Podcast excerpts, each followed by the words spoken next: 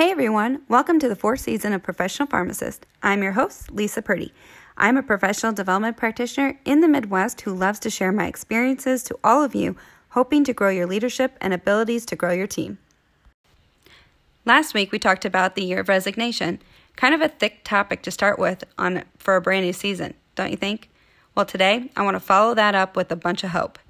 On the flip side of losing some amazing talent, this is also the opportunity you need to bring in new talent that is ready and hungry to try and do great things. If this year you were able to start thinking about and even prepare for succession planning, this is the time to use those skills. You may find some leadership roles needing to be filled in. Who on your team has earned a right to be considered? Has anyone in your informal leadership group shown the grit needed to take on the new role you now have available? What if you looked around and realized that there was a need to build a team lead into the program? So maybe not a manager, but someone just above regular staff who continues to grow as a leader, taking on projects and run a few things that would actually alleviate your burdens. You may want to give cons- some serious considerations into these options. Not only will it cost you less to fill in a role that is an internal fulfillment, you will also gain a larger base of trust within your department. So, in other words, if you have a leadership position that you are filling with internal candidates, you're going to fill that a lot in a much more cheaper way than if you were to go externally. Now, also, if you look at your workflow and you start identifying some gaps, it may be a good opportunity to create a position that would give more of a leadership step for people that could alleviate things. I hope that makes sense. Your team will also take you seriously that there is actually opportunity to grow by seeing you do this.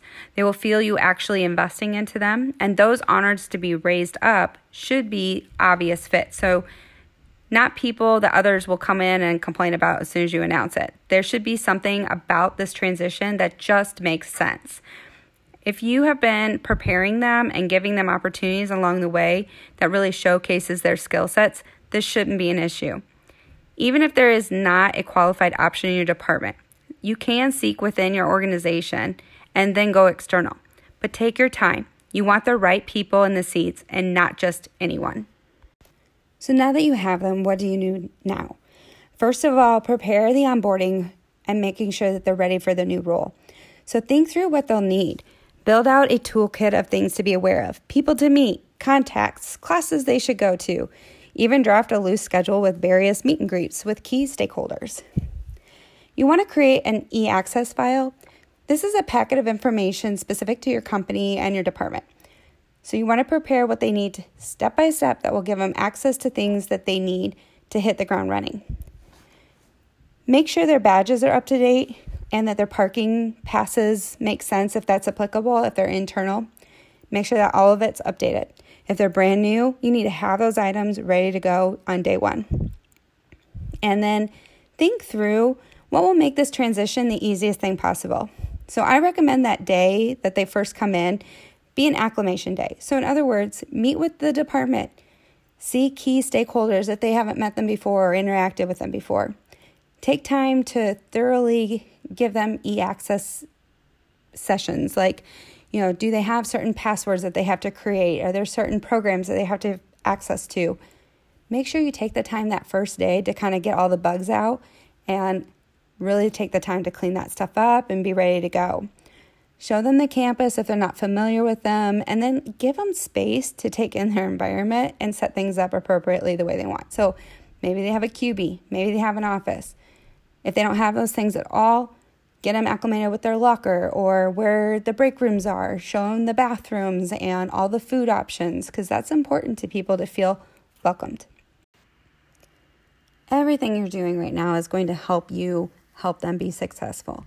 You're really helping them ease into the position so that when they think about at the end of the week, when they're talking to their friends and their family about their first week at their new job, you want them to be like, man, I'm so grateful I signed my contract with that company. I'm so grateful I took on that new leadership role. I'm so grateful that they were so prepared for me and that they thought about even the details. The last thing you need is for them to feel like you just threw them in to sink and hope that they were going to float. You want them to be excited to be there and feel welcomed. These same nuggets are true to any new hire, not just leadership.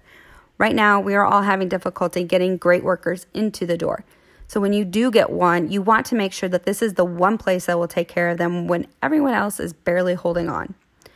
Take the time to prepare for the new employee, connect with your trainers, have a game plan, schedule things out, and have contingency plans for callouts. It happens, we pull staff all the time.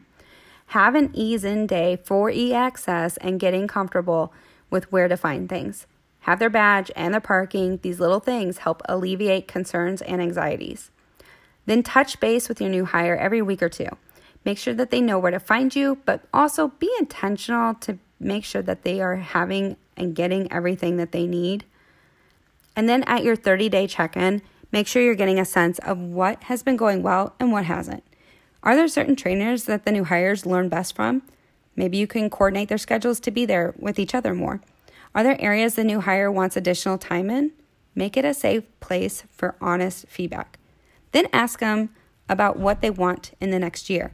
Is there a role that they have their eye on to try? Is there a comfort level that they want to achieve? I highly suggest creating transition to practice courses for new hires, but I understand not everyone has that bandwidth. For anyone that hasn't heard me speak about these, these classes are designed as cohorting new hires. So people hired around the same time, they, you get them together. They get to know each other better, they build that camaraderie, but then they also learn about concepts and resources and soft skills that will really serve them in their roles. Think stress management and difficult conversations. At the very least, be transparent with your new hire. Show them the life event curve that the psychologists in the 70s made. So look up Hopson, Hayes, and Adams. They showed everyone how they flow through life events emotionally. So the first few months, you're on your honeymoon phase, filled with excitement. Then, around the time that training wraps up, there's this lack of uncertainty and confusion until eventually you find yourself into this crisis where you have a choice to make. You either quit, not realizing you're going to restart that whole cycle over again, or you can take a breath. You learn, you grow, you accept until eventually you find your new confidence. By sharing this concept with my new hires, I've actually literally seen weights fall off their shoulders as they realize there's nothing wrong with them. It's all a normal process and we can support them through it. The biggest takeaways today is yes, you're going to see people leave. But on the flip side, you are also going to have the opportunity to move the right people into the right seats and bring them to bring in the top talent that you've really been seeking. You know, the people who are hungry for a place who is welcoming and prepares for them and is giving them the opportunity to be their best. I know you can do it, and I know you'll be seeing amazing results. So don't worry if you don't get it figured out all right away. Even if all you can do is set up their e access that first day and then kind of fumble through it together, it's still a win because no one is taking the time needed to truly prepare and train their new hires. I hope this content helps you out. I hope you start started to have your your wheels start to spin with ideas. And if you have ideas working for you, message me. I'd love to hear what else is working for others.